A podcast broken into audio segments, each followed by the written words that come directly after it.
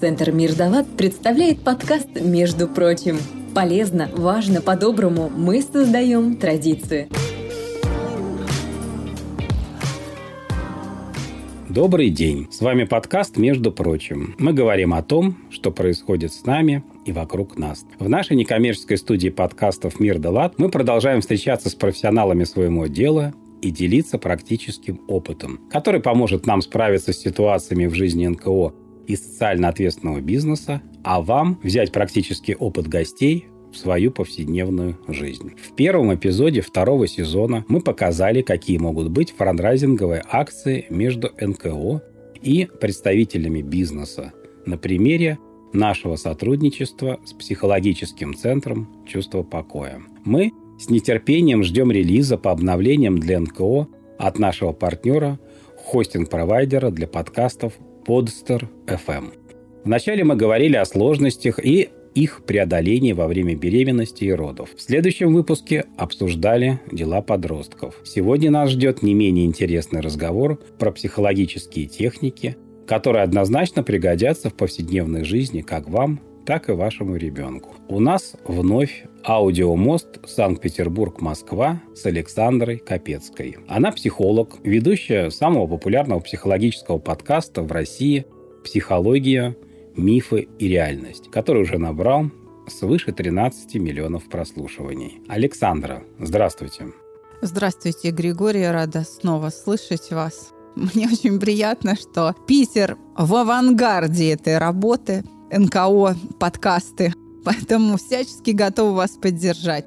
Подстер ФМ вообще родом из Питера, чтобы вы знали. Мы в некотором роде ваши земляки. Просто переехали в Москву, и мне очень приятно оказывать всестороннюю поддержку в вашей работе. Александра, это наша с вами вторая встреча, и я надеюсь, что не последняя. В первый раз мы немного рассказали о центре чувства покоя. Однако хочется поподробнее узнать лично о вас о вашей работе в психологии и о самом центре. Расскажите нам о том, что не вошло в первый эпизод подкаста, между прочим. Давайте немного расширим и дополним информацию для наших слушателей. Это небольшая компания, очень не, небольшая. Мы адаптировались к текущим условиям, вышли в онлайн. Это произошло буквально в апреле, в первых числах апреля 2020 года. И у нас сейчас работает и школа мышления, такой длинный курс, полугодовой ну, почти полугодовой, пятимесячный. И интенсивные курсы. Мы в прошлый раз немножко говорили о продукте для беременных. Это происходит пусть и не каждую субботу, но регулярно по субботам, иногда в будние дни, для того, чтобы беременная девушка могла получить поддержку. Интенсивный такой урок, где мы не, просто даем знания, мы даже не ставим перед собой целью дать знания и не конкурируем с акушерами, гинекологами, диетологами, там, специалистами ЛФК вообще никак. Мы занимаемся именно состоянием тревоги и проводим процедуру угошения этой самой тревоги с использованием использованием онлайн-инструментов.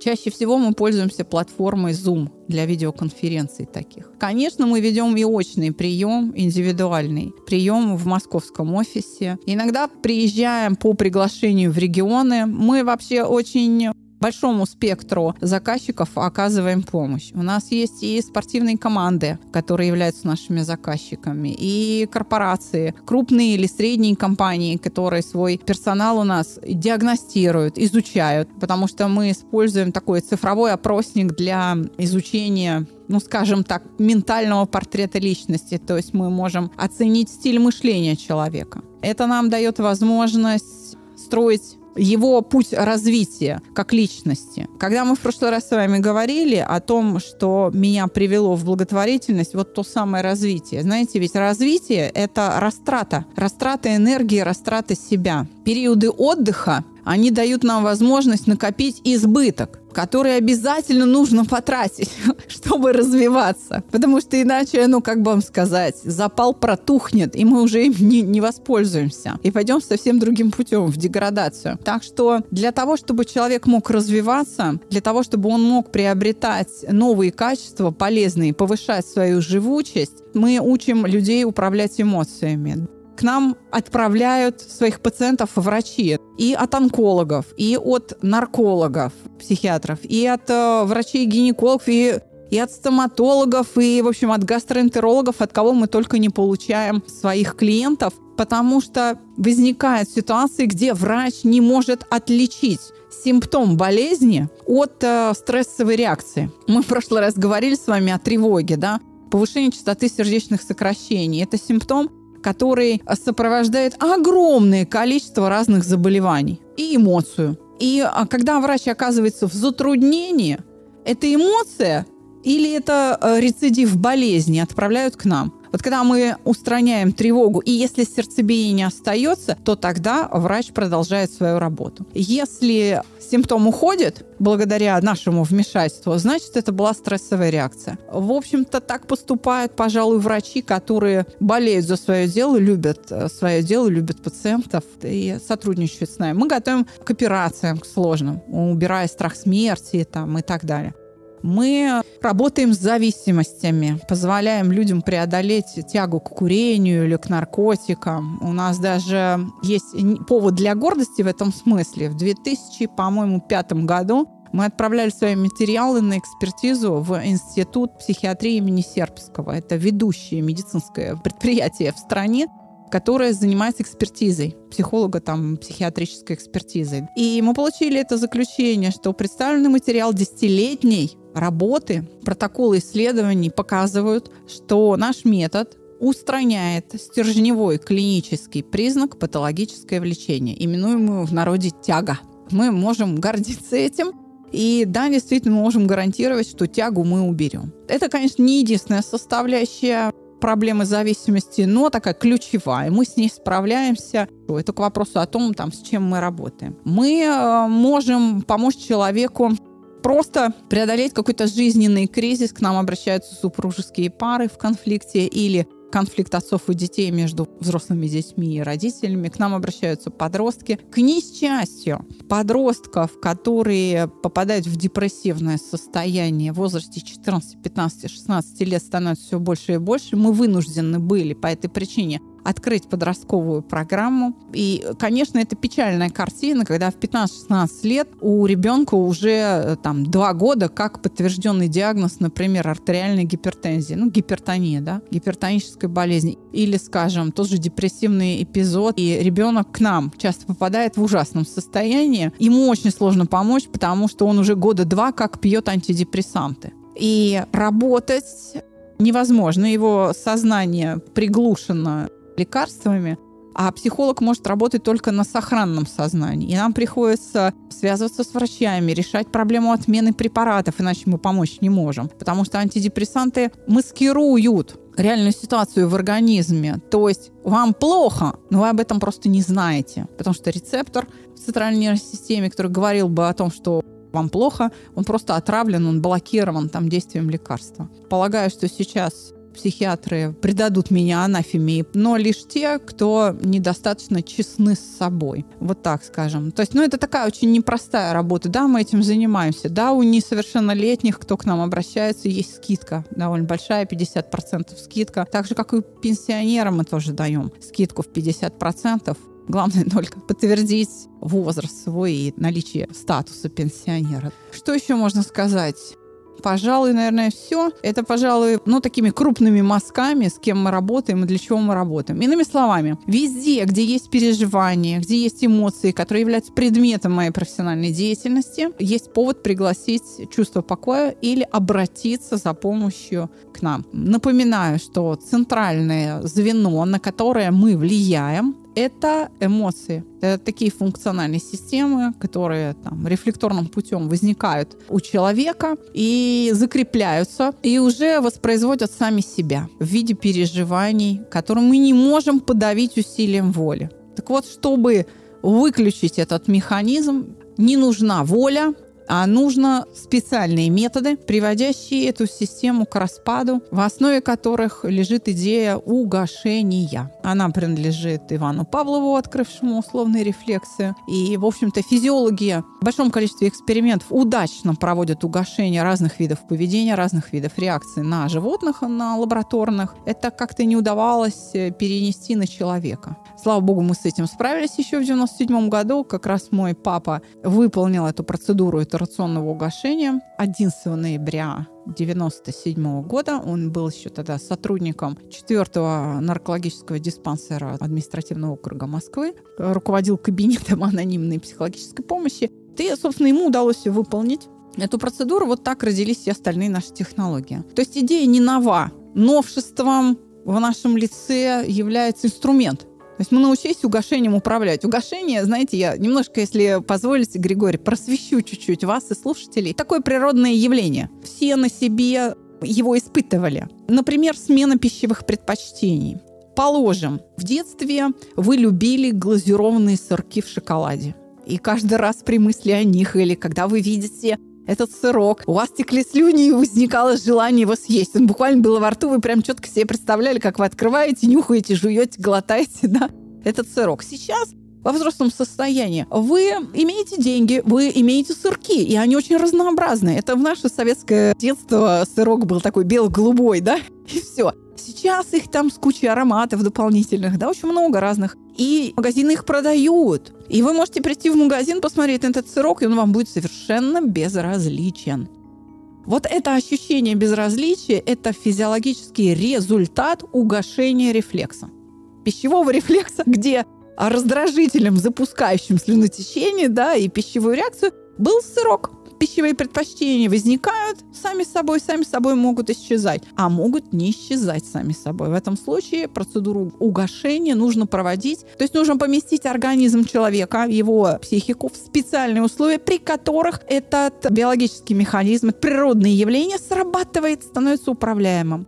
Собственно, этим мы и занимаемся в нашем психологическом центре. Мы занимаемся угошением тех рефлексов, которые входят в состав эмоций, и угошая поочередно один за другим, мы добиваемся распада всей системы. То есть вся эмоция прекращает свое существование. Но опять же, нужно понимать, что эмоция – это реакция на какую-то жизненную ситуацию. То есть я не могу выдернуть из вас обиду как биологическое явление, как способность обижаться. Нет, вы будете обижаться, но делать это будете по-другому. То есть та ситуация обиды, которая причиняет боль, и с которой вы не можете справиться, то есть вы не можете эту обиду простить, но надо – потому что она вас мучает, да, вот эта ситуация подлежит угошению реакции на нее. То есть она является предметом моей работы. Понимаете, э, в рамках нашей работы мы не делаем людей бесчувственными, психопатами, которые все время улыбаются, все время счастливы. Нет, вы, вы будете переживать всю гамму состояний, да, и приятных, и неприятных, но они будут просто управляемые. Разница в чем? Вы живете не приходя в сознание, и с вами переживания случаются. Или вы после обучения у нас сами решаете, вам вот сейчас пообижаться или не стоит. То есть мы даем некоторую свободу, перенастраивая ход мышления, используя орловские механизмы, орловский подход, интроспекцию, дневник с маевтикой, то есть с правильно заданными вопросами, и медитативную графику, которую тоже можно использовать для угошения реакции эмоциональных состояний и нежелательных переживаний. Спасибо.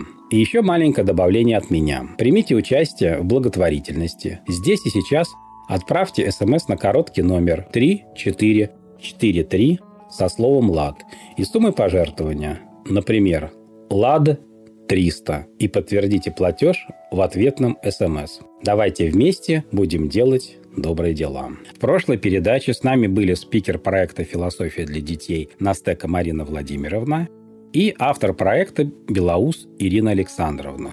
Мы говорили о подростках и о том, что они чрезмерно используют гаджеты. Расскажите, как можно использовать гаджеты во благо?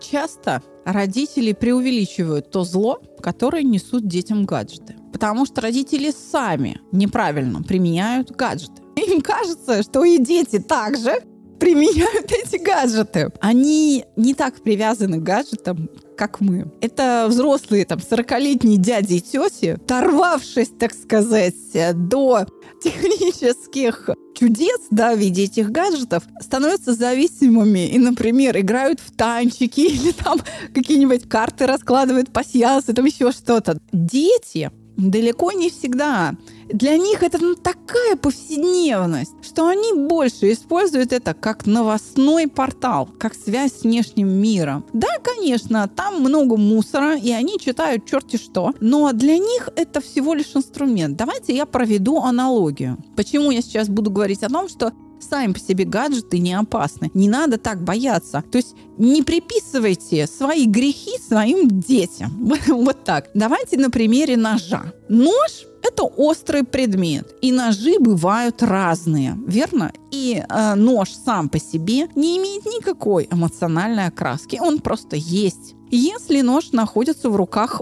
повара, Григорий, помогайте. Он является инструментом для чего? Для приготовления первых блюд, гарниров, десертов, всего, что умеет повар. Правильно. Так, теперь представим себе, что нож несколько иной формы находится в руках, скажем, скульптора. Он является предметом для чего?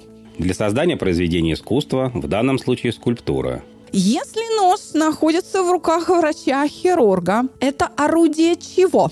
Это уже орудие спасения жизни, помощник в лечении людей. Правильно, это средство лечения, может быть, даже спасения жизни. А в руках охотника? Орудие добычи пропитания. По сути, орудие убийства. Да, это орудие убийства. Нож ведь может э, быть использован, например, скорняком, который шьет шубы, да, или там кожаные сумки. То есть он может быть для создания изделий кож-галантереи, вот так вот. То есть все дело в том, в чьих руках инструмент и для каких целей он используется. И прежде чем осуждать своего детеныша, загляните в гаджет и посмотрите, куда он с его помощью попадает, какую информацию. Да, установите родительский контроль и успокойтесь. Родительский контроль нужен не для того, чтобы через час после того, как включился этот гаджет, автоматически его выключить, а для того, чтобы получить ценнейшую информацию о том, с кем, о чем он говорит и какую информацию он потребляет. Чингиз Айтматов в свое время сказал великую вещь. Он сказал, что э, желудок умнее мозга. Его может стошнить. Мозг же глотает всякую дрянь. Да, то есть нет барьера критики. Так вот, получите информацию о том, дрянью питается ваш ребенок или чем-то полезным. И вы можете удивиться, что ваш ребенок, оказывается, просвещается. Он может быть подписан на новостные каналы всевозможных научных сообществ и быть любопытен к профессии, которую вам даже не приходило в голову а, вообще изучить, и, может быть, вы даже не знаете о ее существовании. Вот так. Ваш ребенок может заниматься литературным творчеством, создавая так называемые фанфики. И делать это неплохо. Он может просто стесняться и бояться вашего осуждения и непонимания. И вы можете быть в неведении. А между тем, стоит на это обратить внимание, подбодрить ребенка и кстати, участие во всевозможных конкурсах э, фанфиков на разных э, порталах для детей может очень способствовать развитию его литературного таланта и вообще его пристрастию к чтению. Вот сейчас принято говорить о том, что ой, дети ничего не читают. И если ваш ребенок не держит в руках книгу, это не значит, что он не читает. Именно благодаря гаджетам детишки читают гораздо больше чем мы с вами. Просто они не держат книгу в руках. Вот и все. Что касается использования гаджетов в терапевтических целях для психологической помощи. Давайте, Григорий, я вас спрошу. Вы когда в школе учились или там в институте, вы на полях рисовали в тетрадках? Ну, я не только на полях рисовал, и за полями тоже. Вот. То есть когда идет урок, да, у вас какое-то переживание, вы о чем-то думаете, не обязательно это переживание, ну, какой-то мыслительный процесс идет. И чтобы его выразить, вы же не можете вскочить и там бегать, делиться своим переживанием, ведь идет урок. Что вы делали? Вы использовали тетрадку и ручку, чтобы выразить это свое состояние. Ну, по большому счету так. Это такой неосмысленный рисунок. Каракули, вот так скажем, каракозябры. Это и есть медитативная графика, Григорий. Собственно говоря, все дети при помощи графических средств общаются сами с собой. Они так снимают, например, напряжение или усиливают удовольствие, используя рисунок. Да, это крокозябры, и это понятно только автору рисунка. Но это то средство, которое может использовать не только психотерапевт, психолог, но и любой родитель и даже ребенок сам, понимая, как лучше это делать. Вот это и есть медитативная графика, которую мы применяем. Ее можно применять для того, чтобы зафиксировать то чувство благополучия, счастья, которое давно у ребенка не было, или просто оно вот сейчас есть, и его хочется запомнить. Его можно будет потом при помощи рисунка вызвать. Есть второй способ применения медитативной графики для угошения. То есть напряжение, эмоцию если ребенок не может осмыслить, он может ее нарисовать и привести к угошению целую систему. Это доступно, дети это делают все абсолютно. Просто нужно направить его. Ну и третий способ – это сделать неосознаваемое осознанным. Вытащить из подсознания и положить в поле внимания нечто, что беспокоит. Давайте вспомним Салтыкова с Щедрина, как один мужик двух генералов прокормил. Помните, там есть э, такая фраза. Чего-то хочется, не то пирогов с капустой, не то солонины с хреном, чего не пойму, да? Вот чтобы понять, все-таки пирогов с капустой или солонин с хреном, есть еще один способ медитативной графики. И хорошая новость для родителей, которые нас сейчас слушают, также и для педагогов, психологов, в том, что вы можете использовать гаджеты для медитативной графики. В каждом смартфоне есть рисовалка, а уж тем более в планшетах планшетных устройствах всегда есть какой-то пейнтер, какой-то рисовальный софт, который вы можете использовать. Ребенок будет пальчиком водить по экрану и э, либо фиксировать свое текущее приятное состояние, чувство покоя, благополучия, мира, там, ну и так далее, счастья какого-то в душе, оно ему пригодится в жизни для подготовки к каким-то неприятным или там сложным ситуациям, например, к экзаменам, к соревнованиям, каким-то зачетам. Он может перейти в чувство покоя и пойти на экзамен. Или он может сделать чувство покоя, заглянув на экран смартфона, на котором оно нарисовано его рукой, и понятно только ему, для того, чтобы пойти почистить картошку, что он так не любит. И если он будет готовиться к почистке картошки вот таким способом, разглядывая свое чувство покоя, которое у него реально было, он просто успел его зарисовать в смартфон, его отношение к чистке картошки изменится. Так же, как к сырку. То есть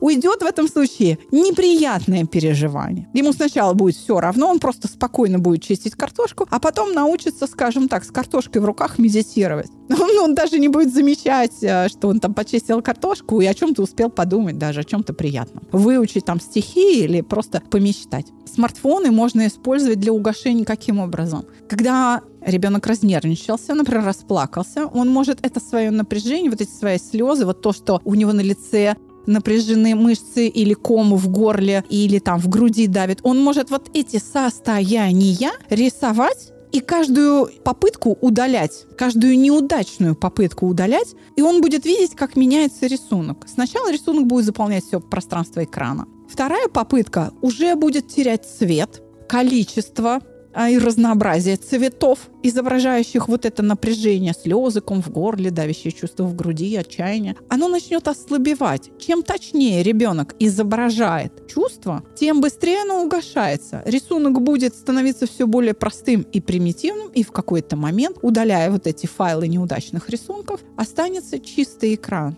И вы увидите, что ваш ребенок успокоился. У него прошли слезы, прошел ком в горле, и вообще обиду он вам простил. А вот как сделать неосознаваемое осознанно? Нужно рисовать, водить пальцем по экрану до тех пор, пока пальчик у ребенка не остановится в одном месте и не будет вот рисовать такую точечку, кружочек. Вот в этот момент нужно его спросить, ну-ка, какая мысль в голове, что там, о чем думаешь? какой образ стоит. И ребенок скажет, а, точно. Ну, там, не знаю, как учительница меня к доске вызвала и придурком обозвала. Ну, и, условно. Или как собака меня облаяла, я испугался. Так вот, вот это и есть переход из бессознательных процессов в сознание, просто фокус внимания удерживает образ, и это становится осознаваемым. Вот, собственно, и все. Такое нехитрое использование гаджетов. И вот третий способ даст ребенку понять, все-таки пирогов с капустой или слонин с хреном. Мы говорим про целительное рисование, про медитативную графику, а в психологии есть направление арт-терапия. Как я понимаю, техника, о которой мы ведем речь, к арт-терапии не относится. В чем у них отличие? Для чего служит целительное рисование? Целительное рисование, оно же медитативная графика тремя способами. Мы пока всего в трех, э, в трех вариантах используем. Отличается тем, что она используется для угошения или для создания стимула, взгляд на который будет запускать реакцию. А арт-терапия используется всего лишь для отреагирования. Всего-навсего. То есть вот у меня есть какая-то реакция, и я ее завершаю при помощи рисунка. И только. Арт-терапия не ставит своей целью угошение. Оно, если и происходит, то происходит случайно. И те, кто использует арт-терапию, мастера терапии, психологи в этом направлении, работающие, им нравится этот эффект. Они его, конечно, приписывают арт-терапии, но он для них случайный. Они потому что своей целью угошение не ставят. И они, мягко говоря, в неведении о том, что произошло. Для них это просто полегчало. Просто клиенту стало легче. И он изменился. Но что это механизм угошения, как природное явление, открытое Павловым, им это неизвестно. Вот в этом разница. У нас есть мастерская целительного рисования. Да, мы проводим уроки по целительному рисованию. Они в основном в онлайне у нас проходят. Поэтому все родители, педагоги, психологи, коррекционные педагоги там и, и так далее, и так далее. Кому интересен этот механизм, приходите, осваивайте, пожалуйста. Это доступно каждому. Мы, вы можете с нами посотрудничать, мы для вас можем отдельно, специально провести эту мастерскую. Либо добавляйтесь, мы вас познакомим с этой техникой. Спасибо. Я правильно понимаю, что данную технику можно использовать самостоятельно? Конечно. А мы по большому счету это и делаем. Григорий, я не случайно спросила вас, а вы рисовали в тетрадке? Вы просто не знали, что используете медитативную графику. Только всего. В рамках одной из благотворительных программ наш центр «Мир Делат» оказывает адресную помощь деткам ДЦП. А наш подкаст, между прочим, слушают представители некоммерческого сектора, которые работают с детьми и взрослыми, у которых различные заболевания. Скажите, мы как сотрудники благотворительных организаций можем использовать данные техники в работе с больными детками? Нужно ли специально учиться этим методам? Расскажите о техниках безопасности. Да, инструмент достаточно эффективны и в умелых руках сильно действующие. Действительно нужна техника безопасности, я об этом вернусь чуть позже и расскажу. Могут и даже должны использовать медитативную графику специалисты, которые помогают другим. Почему? Потому что это некая такая таблетка, которая прямо сейчас даст эффект. Не через пять лет психотерапии, понимаете, да?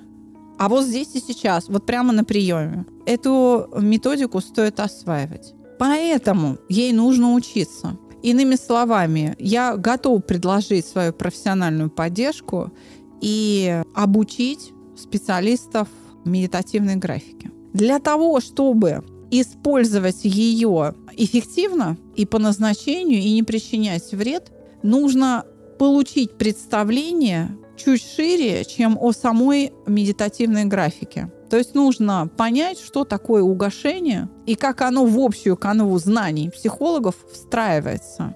В этом случае потребуется создать, что ли, группу желающих специалистов, которым я расскажу об этом инструменте нечто, что мы не даем на мастерской медитативной графике. Вот так. То есть дополнительные знания, которые скрыты от простых покупателей, пользователей медитативной графики нашей мастерской, которая у меня на сайте стоит как услуга. То есть здесь нужны дополнительные усилия. Я готова предложить эту помощь. Пожалуйста, пускай обращаются к вам, наверное, на подкаст. Мы желающих соберем, обучим. Техника безопасности заключается в том, что первое, нужно всегда помнить о той цели, для которой мы начинаем применять инструмент. Мы с вами сегодня говорили о поварах, архитекторах, врачах, охотниках и так далее. То есть нужно всегда помнить, для какой цели.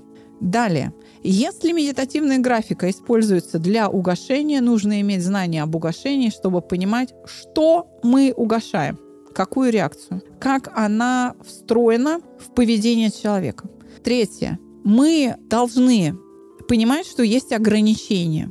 Дети с ДЦП или с какими-то проблемами ортопедическими могут не иметь возможности использовать руки. Ребенок, скажем, слепой тоже не нарисует. И это ограничение метода. Тогда нужно использовать другие, другие подходы. Например, дыхательные техники, дыхательные упражнения, которые позволяют преодолеть это ограничение. Хотя они имеют свои ограничения. Вся работа или большая часть работы психологов – это, скажем так, речевой сигнал. Поэтому работа с психологами крайне затруднена для, скажем, глухих, потому что процедуру прогрессивной мышечной релаксации нужно выполнять с закрытыми глазами. Почему? Когда на зрительный анализатор не поступает зрительная нагрузка, концентрация внимания, а значит его эффективность и его управляющее действие, лечебное действие в организме человека – доступно, свободно, и оно гораздо выше, чем с открытыми глазами. Поэтому для глухих сложно работать с психологом, например, для прогрессивной мышечной релаксации. Эти процедуры голосовые, скажем так, они уже недоступны. А вот рисование для глухих доступно, если у него руки в порядке. Иными словами, это не так просто, как кажется, если вы решили использовать медитативную графику как лечебное средство, то есть для других, влиять на других. Вот это нужно осваивать, получая дополнительные знания. А техника безопасности для себя, если я сам с собой, так сказать, экспериментирую, сам себе помогаю, если я пытаюсь стать психологом для себя, заключается в следующем. Первое. Никакого принуждения к себе. Это первое. Нужно полностью исключить внутреннее насилие. То есть делать это нужно свободно. Даже если вы изображаете какое-то болезненное состояние, к этому себя принуждать нельзя. Не хотите – не делайте. Второе. Не надо стремиться быть правильными, знающими, создать осмысленный рисунок. Не нужно придавать этому рисунку значение.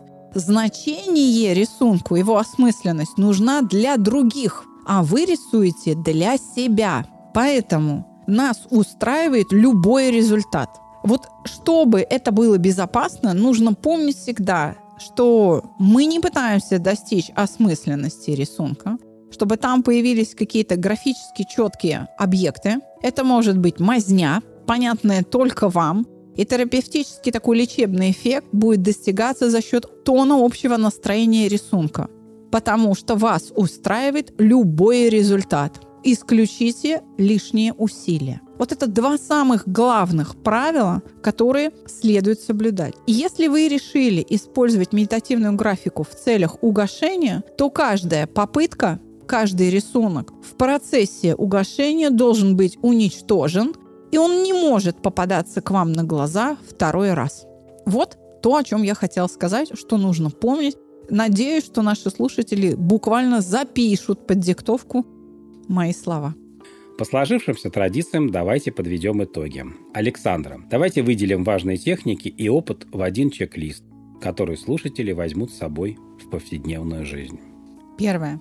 Если вас беспокоит, что ваш ребенок часто использует гаджет, установите родительский контроль не для того, чтобы заблокировать его, а для того, чтобы поближе познакомиться со своим ребенком, возможно, удивиться и даже гордиться им больше обычного. Второе. Научите его использовать гаджет во благо. Как я уже говорила, информация тоже может причинять вред. Если вы учите детей переходить дорогу, пользоваться острыми предметами, электричеством, обращаться с огнем, научите ребенка правильно обращаться с информацией. Вам нужно выстроить барьер критики, чтобы он мог, ну, сам для себя сомневаться в качестве той информации, которую он потребляет при помощи гаджетов. Следующее. Вы можете научить ребенка использовать гаджет для целительного рисования. Он все равно рисует. Обратите внимание, все поголовно школьники рисуют на полях или на листах в тетрадке. Они могут это делать в своем гаджете. Вот. И самое главное, еще раз повторю правило целительного рисования, оно будет целительным в том случае, если вы не принуждаете ребенка к этому, если вы не гонитесь за результатом, потому что вас устраивает любой результат. И третье, если вы используете гаджет и рисовалку в нем для угошения. Каждая попытка угошения, каждый рисунок должен быть уничтожен и дважды не попадаться на глаза, чтобы не перезапустить и не, пере... не простимулировать реакцию.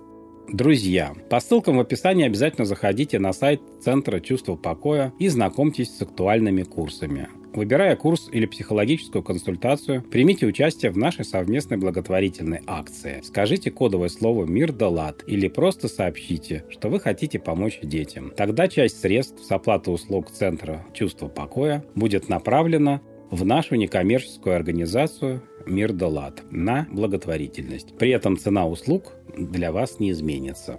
Александра, как руководителю Центра чувства покоя, есть что добавить к моим словам? Я надеюсь, что таких э, желающих будет все больше и больше. Я очень э, рассчитываю на то, что администратор, принимающий звонки в Центр чувства покоя, будет на каждом втором звонящем слышать кодовое слово «Мир Далат». Это будет очень приятно, что мы и такой вклад внесем. Спасибо большое вам, Григорий, и вашей организации. Всего доброго. До свидания. Я не прощаюсь. Да, я готова еще участвовать в вашем подкасте, делиться опытом. Давайте, может быть, предложим вашим слушателям присылать вопросы, если они есть, лично ко мне. Принимайте корреспонденцию, мы будем готовить выпуски, я помогу. Александра, благодарю вас за интересную беседу и мы рады нашему партнерству. Над выпуском работали я, ведущий подкаста и технический директор студии «Мир Далат» Григорий Белов, автор и выпускающий редактор Алексей Сухов, звукорежиссер и композитор Сергей Кузнецов, инженер проекта Александр Белов.